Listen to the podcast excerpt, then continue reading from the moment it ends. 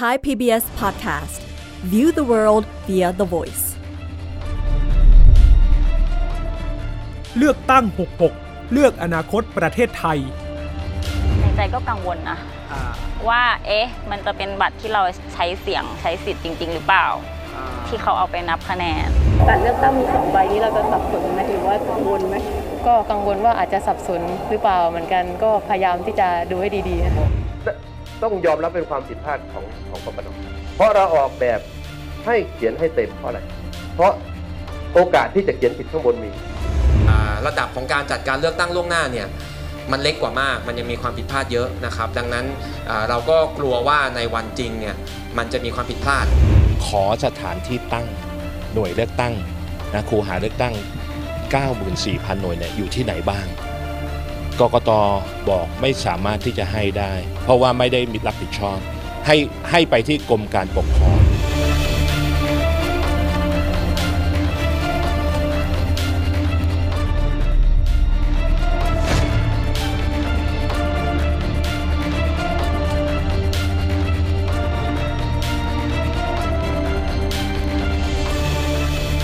ครับ สวัสดีค่ะ ต้อนรับเข้าสู่เลือกตั้ง 66 เลือกอนาคตประเทศไทยครับ อีก 4 วันก่อนการเลือกตั้งวันที่ 14 พฤษภาคมนี้ เราได้เห็นภาพความพยายามทำบางสิ่งบางอย่างที่เคยถูกตำหนิของกกต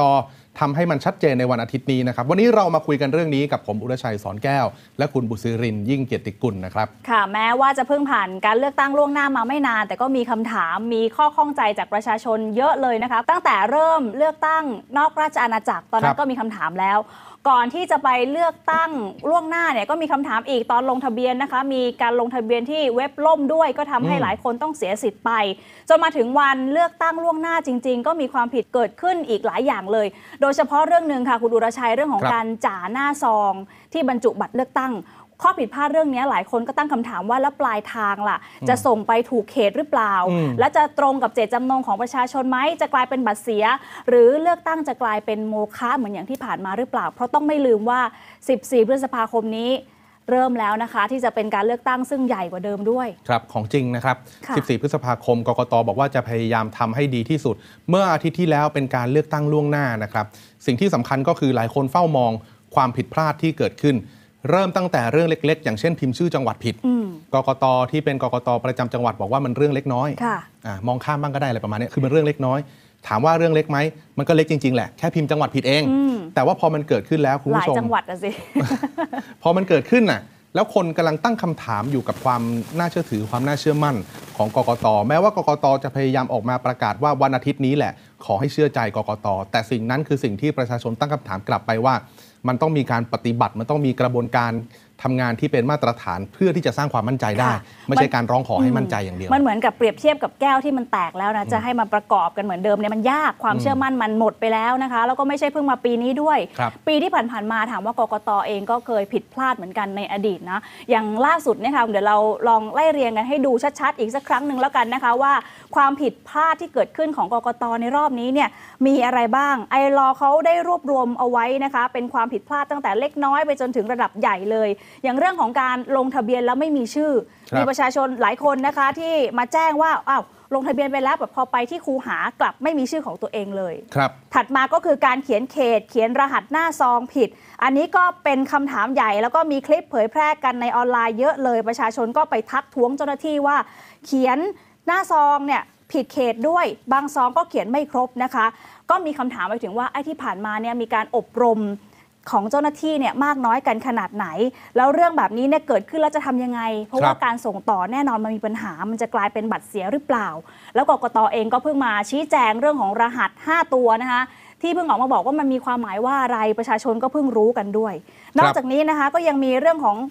ไม่ให้ถ่ายภาพ ในการสังเกตการการเลือกตั้งคุณรชัยก็จะเห็นเวลาไปเลือกตั้งล่วงหน้าใช่ไหมคะก็จะมีเส้นเหลืองๆที่กั้นกรอบเอาไว้ให้ประชาชนสามารถถ่ายภาพได้ แต่บางคนก็บอกว่าไม่เห็นให้สามารถถ่ายได้จริง ๆ เลย สังเกตการไม่ได้เลย นอกจากนี้ยังมีข้อมูลของพักที่มีความสับสนด้วย รวมถึงอีกหลาย ๆ ประเด็นเลยนะคะ ที่เป็นความผิดเล็ก ๆ น้อยๆอย่างเรื่องของ QR code ล่ม หรือแม้แต่เรื่องของการเปลี่ยนสถานที่เลือกตั้ง แต่ว่าประชาชนเนี่ยก็ไม่รู้ด้วยค่ะ ครับจริง ๆ แล้วเรื่องเหล่านี้เลขาธิการกกตออกมา ชี้แจงไปตั้งแต่เย็นวันอาทิตย์แล้วนะครับ ต่อเนื่องมาถึงเช้าวันจันทร์วันอังคารก็ยังมีการพูดเรื่องเหล่านี้อยู่ เลขาธิการกกตคุณแสวงบุญมีเขายืนยันว่า อย่างเรื่องที่คนมองว่าเป็นเรื่องใหญ่มากค่ะคือกรอกรหัสผิดอืม5ตัวที่ว่านี้บางคนเข้าใจว่าเป็นรหัสไปรษณีย์จริง ๆ ไม่ใช่ครับ มันมีแบ่ง 2 ตัวหน้าเป็นรหัสหนึ่งสามตัวหลังเป็นรหัสหนึ่งเป็นหน่วยเป็นเขตเลือกตั้งไป ทางคุณแสวงบอกว่ากรอกผิดไม่เป็นไรเขามีวิธีการสืบย้อนทางอื่นค่ะคือประมาณว่าเชื่อใจเถอะส่งถึงแน่อ่าได้นับแน่กกตชี้แจงออกมาอย่างนั้นนะครับเขาย้ำว่าถ้าแม้จะส่งซองเปล่า ไม่จ่าหน้าซองก็มีคณะกรรมการที่ใช้ดุลพินิษในการวินิจฉัยได้ ตรวจสอบได้ว่ามันควรจะไปอยู่ในเขตไหนอืมคะแนนไม่ตกน้ำการเลือกตั้งไม่โมฆะนะประโยคนี้สำคัญนะครับค่ะ ซึ่งการกรอกอย่างที่คุณอุรชัยบอกเนี่ยนะคะ การกรอกให้ถูก 5 ตัวเนี่ยก็คือรหัส 5 ตัว 2 ตัวแรกเนี่ยก็คือรหัสของจังหวัดครับแต่ว่า 3 ตัวหลังเนี่ยก็คือรหัสของเขต ท่านก็บอกว่ายึดรหัสของเขต 3 ตัวหลังเนี่ยเป็นหลักละกัน แล้วก็ถ้าเกิดว่าไม่ครบจริง ๆ คณะกรรมการก็จะมาวินิจฉัยกันนะคะ โดยเอาเอาเอกสารลำดับของการลงคะแนนในวันนั้นเนี่ยเอามาวินิจฉัยค่ะว่าจะต้องส่งซองจดหมายเนี่ย ไปที่เขตใดบ้าง ส่วนกรณีของซองบัตรเลือกตั้งที่บอกว่าจะไม่กรอกอะไรเลยหน้าซองเนี่ยท่านก็บอกว่าเป็นไปได้ยาก เพราะว่าอาจจะมีกรอกแหละ แต่ก็คงผิดพลาดเล็กน้อยนะคะ แล้วก็อยู่ที่ดุลยพินิษของคณะกรรมการนี่แหละ ว่าจะส่งซองบัตรเหล่านี้ไปที่เขตไหนด้วย แล้วก็ยืนยันว่าจะไม่ให้เกิดเหตุการณ์แบบนี้ขึ้นอีก ในวันที่ 14 พฤษภาคมนี้ค่ะ ของการออกเสียงลงคะแนนล่วงหน้าเนี่ยมีอย่างเดียวครับ หน้าซองต้องถูก ไฮไลท์คือจุดโฟกัสมันคือหน้าซองต้องถูก อะไรผิดก็ช่างอะ หน้าซองมันต้องถูก เพราะว่าเพื่อให้เจตจำนงของประชาชนที่ลงคะแนนให้ผู้สมัครหรือพรรคการเมืองใดเนี่ย ให้เป็นไปตามนั้น ความสำคัญจึงอยู่ที่จ่าหน้าซองถ้างั้นไม่มีซองอะเพียงแต่ว่าซองนี้จะไปลงจะไปหย่อนลงในหีบใดก็ไม่สำคัญ เพราะด้วยที่ว่าเลือกตั้งที่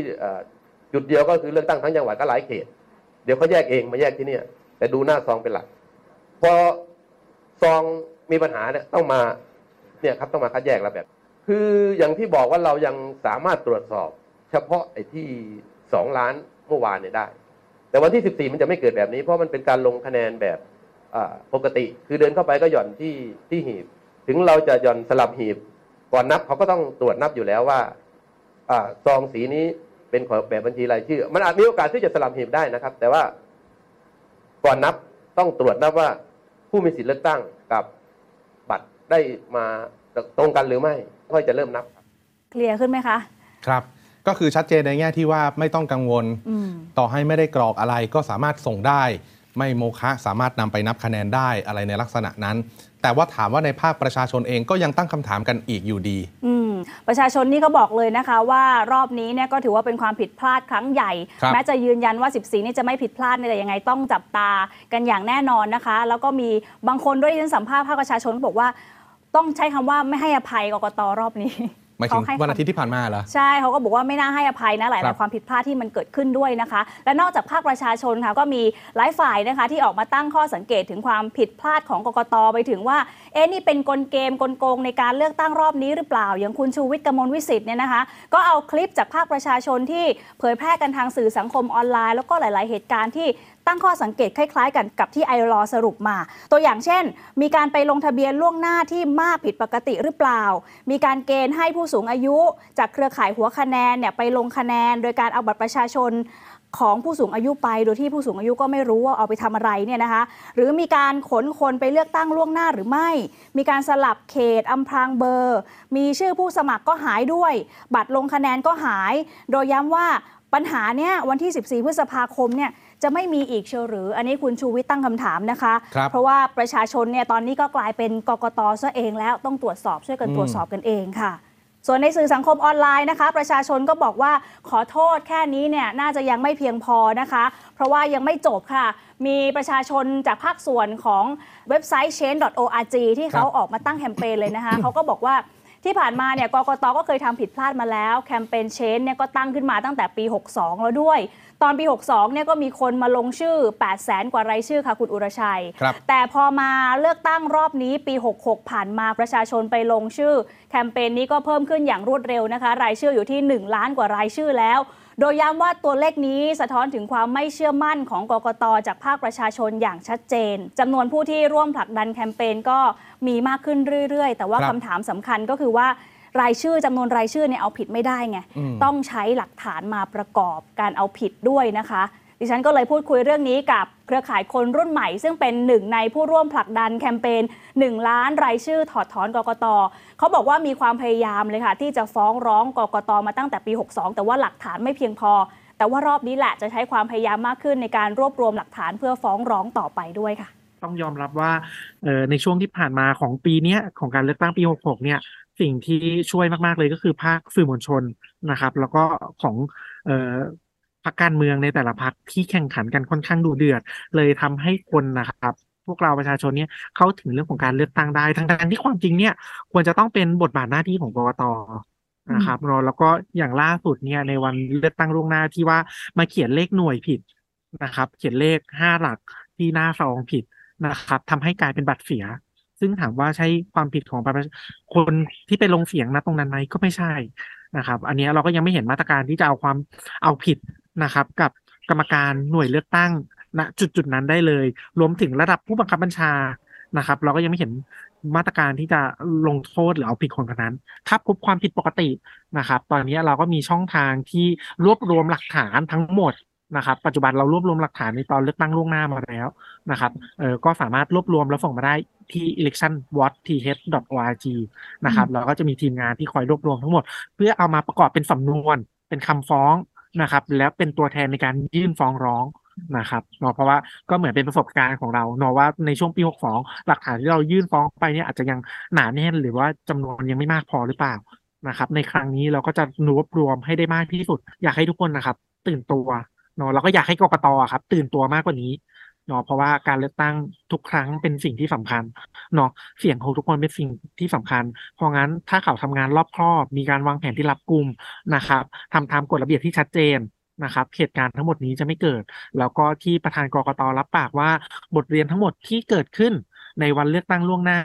จะนำมาสู่เรื่องของการแก้ไขปัญหา ในวันเลือกตั้งที่ 14 พฤษภาคมนี้นะครับ เราประชาชนก็คาดหวัง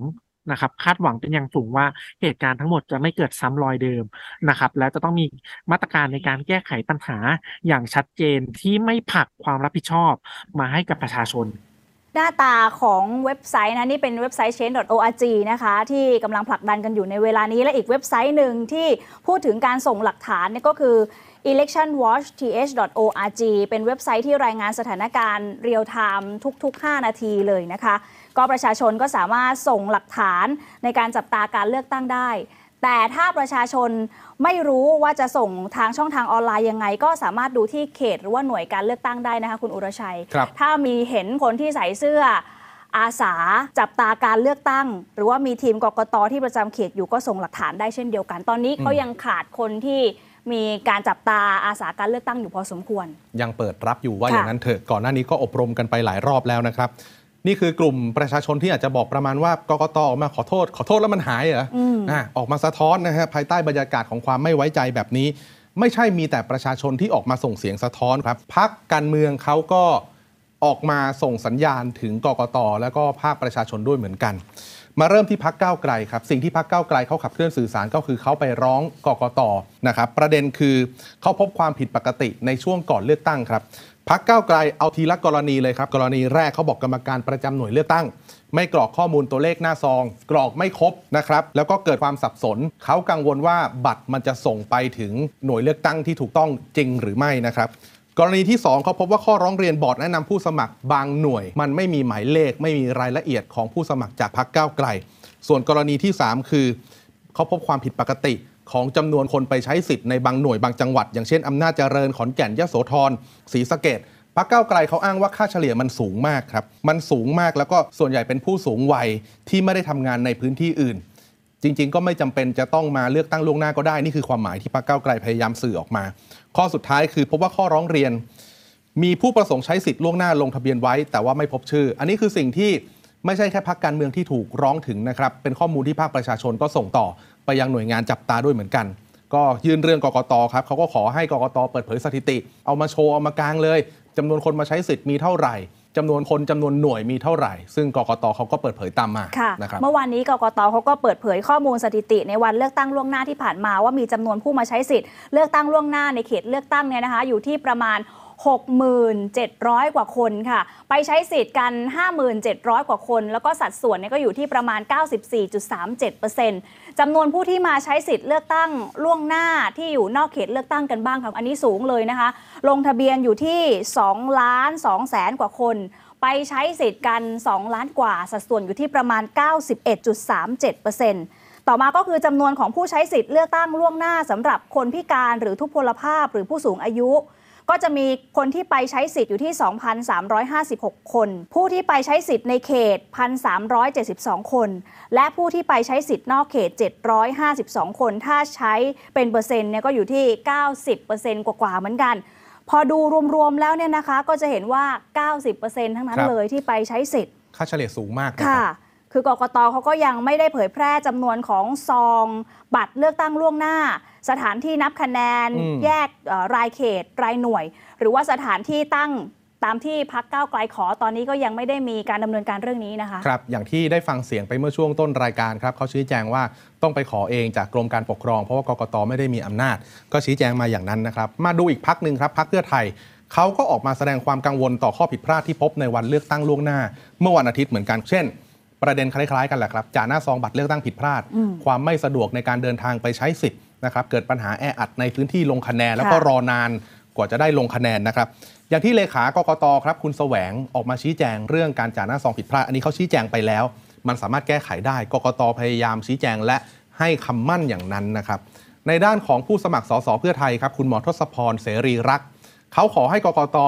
จัดใหม่เหอะเลือกตั้งล่วงหน้าเนี่ยเลือกตั้งกันใหม่เลย คุณหมอในกล่าวย้อนไปถึงการเลือกตั้งปี 62 ครับ ก็มีการนับคะแนนคำนวณคะแนนที่สร้างความคลางแคลงใจ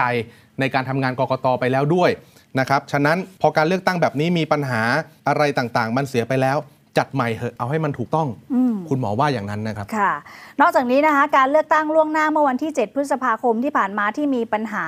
อย่างมากเนี่ยก็นอกจากที่เป็นข้อเรียกร้องว่าจัดใหม่ดีไหมเนี่ยก็อยากให้กกตออกมาแสดงความรับผิดชอบด้วย อย่างเช่นการลาออกครันะบ ในกรณีที่แก้ปัญหาเสร็จแล้วเนี่ยก็ให้ลาออกไปด้วยนะคะ ส่วนปฏิกิริยาของทางด้านของคุณแสวงบุญมีเองก็มีเหมือนกันหลังจากมีเสียงวิพากษ์วิจารณ์เรื่องนี้เกิดขึ้นมา อย่างที่แถลงไปเมื่อสักครู่ได้ยินไปแล้วคือ แถลงว่ายอมรับข้อผิดพลาดที่เกิดขึ้นแล้ว นอกจากนี้ก็ยังมีการปรับด้วยนะคุณดุรชัย ปรับว่าในวันที่ 14 พฤษภาคมเนี่ยจะไม่ให้เกิดเหตุการณ์ต่างๆ เหล่านี้เกิดขึ้น มีการดำเนินการยกตัวอย่างเช่น การให้อบรมกปนอย่างเข้มข้นรอบคอบ การให้กปนตรวจสอบความถูกต้องของป้ายประกาศ เมื่อเสร็จสิ้นการนับคะแนนก็ให้รายงานผลโดยรวดเร็วด้วยครัก็บมีคนถามอีกแล้วว่าอบรมตอนนี้มันจะทันหรือเปล่าอืม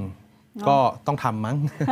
แต่จริงๆ กกตเขาอบรมกันไปแล้วล่ะครับ กปนเนี่ยคือกปนคือกรรมการประจำหน่วยเลือกตั้งนะครับ โจทย์สำคัญของกกตชุดนี้ที่เขากำลังเผชิญก็คือปัญหาด้านความเชื่อมั่น ซึ่งมันส่งผลต่อเนื่องมาตั้งแต่การเลือกตั้งปี 62 ครับ รวมถึงที่มาของกกตบางกลุ่ม ที่บางกลุ่มบางฝ่ายตั้งคำถามว่า มันเป็นกลางไหมอืมไม่ได้ถูกยึดโยงโดยฝ่ายไหนใช่ไหมนี่คือคำถามที่มุ่งตรงไปสู่กกตนะครับ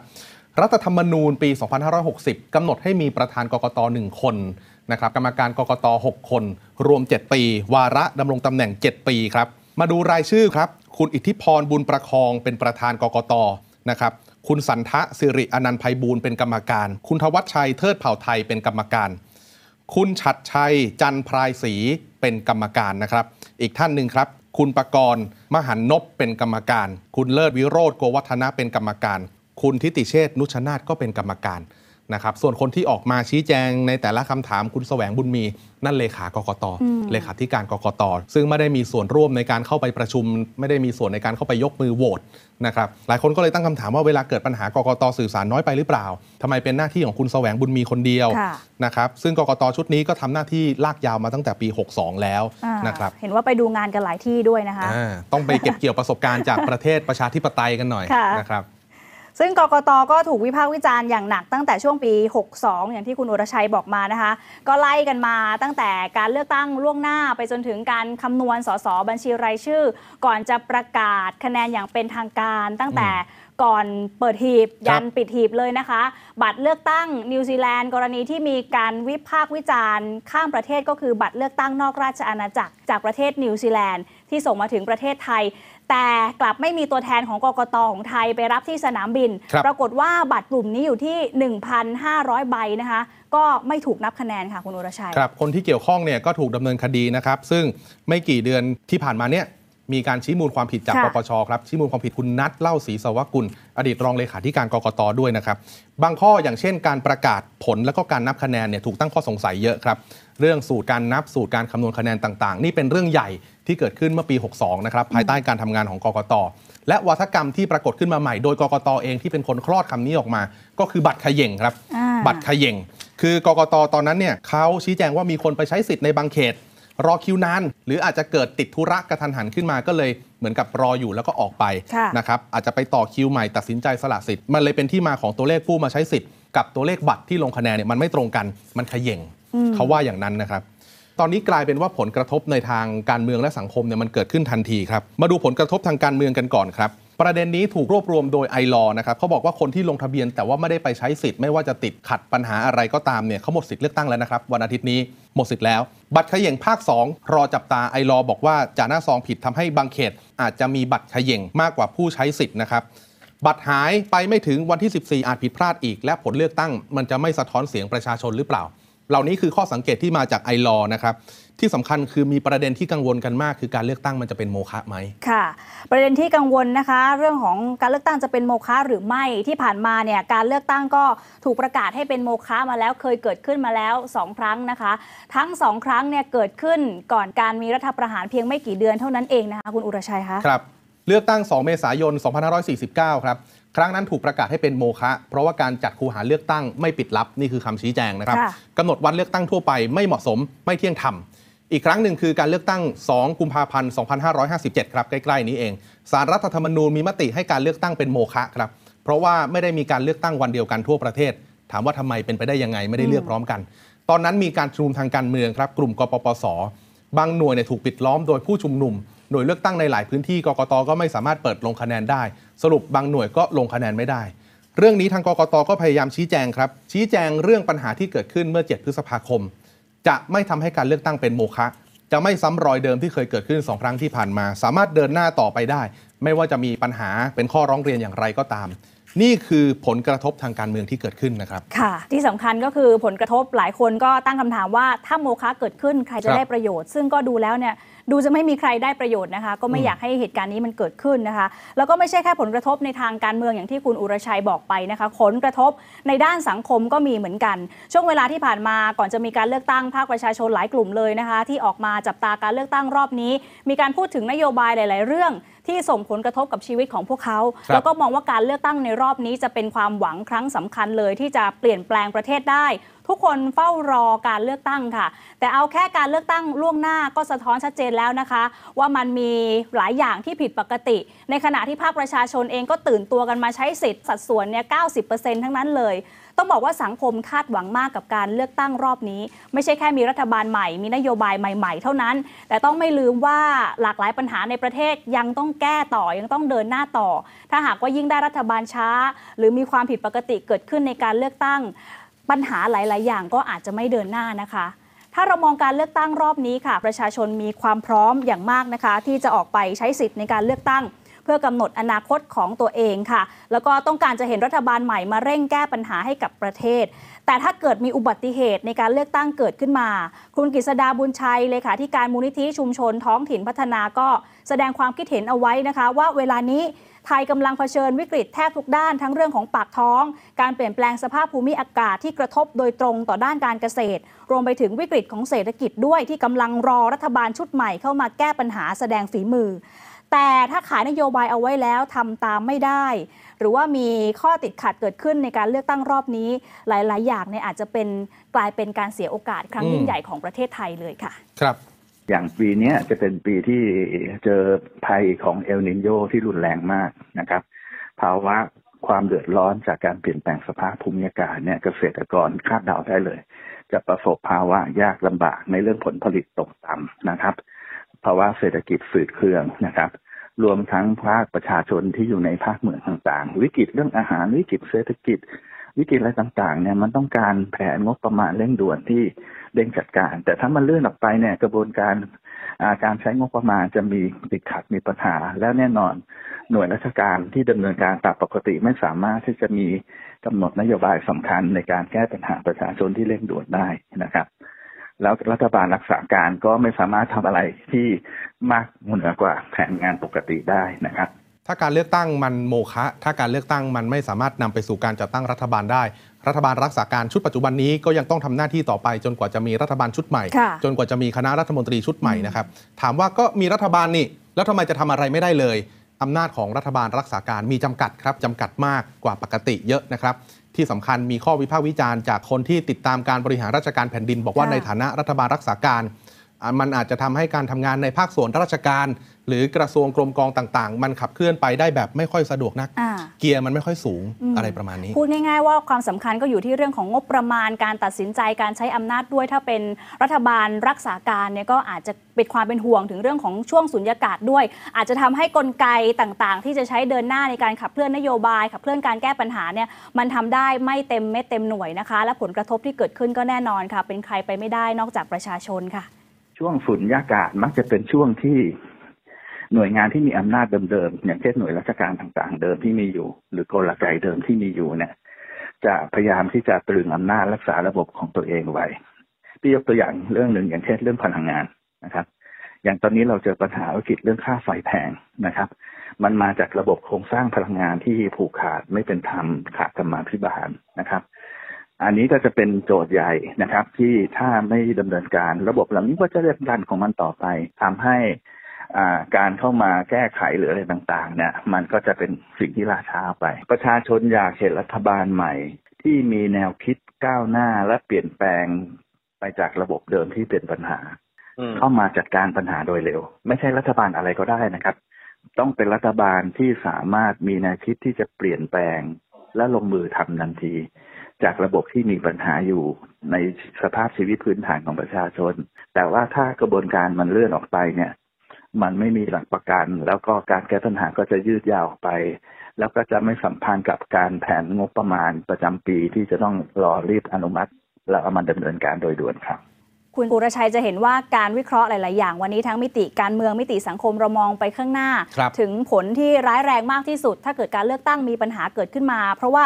แค่เลือกตั้งล่วงหน้าอย่างเดียวเนี่ยเราเห็นปัญหาเยอะแล้ว แล้วมันสะท้อนว่าประชาชนเนี่ยค่อนข้างตั้งคำถามและจับตามากเลยในวันที่ 14 พฤษภาคมนี้นะคะครับคุณเลือกมาหรือยังเลือกตั้งล่วงหน้ายังดิฉันเลือก 14 พฤษภาคมนี้ก็มีความหวังว่า ไม่อยากจะให้เห็นปัญหาต่างๆ เกิดขึ้นเหมือนกัน ก็คงจะต้องไปติดตามหลายๆเว็บไซต์ด้วยนะรวมถึงอาสาจับตา ที่ต้องย้ำว่าตอนนี้อาสาจับตาการเลือกตั้งเนี่ยมีอยู่ 30,000 กว่าคนเอง แต่ว่าการเลือกตั้งทั่วประเทศเนี่ยมันมีเป็นแสนจุดนะคะ ยังขาดอีกหลายหมื่นคนเลย อาสาจับตาการเลือกตั้งกลายเป็นฟันเฟืองสำคัญมากในการเลือกตั้งครั้งนี้ครับด้วยกติกาของกกตที่เขากำหนดผู้ที่ไปสังเกตการการเลือกตั้งของพรรคการเมืองที่กำหนดเรื่องของงบประมาณผูกไว้กับงบที่ใช้หาเสียงเลือกตั้ง มันทำให้พรรคการเมืองไม่สามารถส่งผู้สังเกตการเข้าไปประจำได้ในทุกจุดทุกหน่วยเลือกตั้งนะครับเพราะฉะนั้นอาสาภาคประชาชนจึงกลายเป็นฟันเฟืองสำคัญที่โดดเด่นขึ้นมาพรุ่งนี้เย็นเราจะมาคุยกันเรื่องนี้นะครับ กับคนที่ดูแลเรื่องนี้อยู่ มันมีปัญหาอย่างไร มันยังต้องการคนอีกเยอะไหม แล้วควรจะจับตามองอะไรบ้าง ในการเลือกตั้งครั้งนี้ เพื่อให้มันสะท้อนเสียงของประชาชน ออกมาได้อย่างประชาธิปไตยมากที่สุดครับ วันนี้หมดเวลาของเราแล้วนะครับ ลาไปก่อนครับ สวัสดีครับ สวัสดีค่ะ เลือกตั้ง 66 เลือกอนาคตประเทศไทย ติดตามความเคลื่อนไหวก่อนถึงวันตัดสินใจกำหนดอนาคตประเทศ ที่เว็บไซต์และแอปพลิเคชันไทย PBS Podcast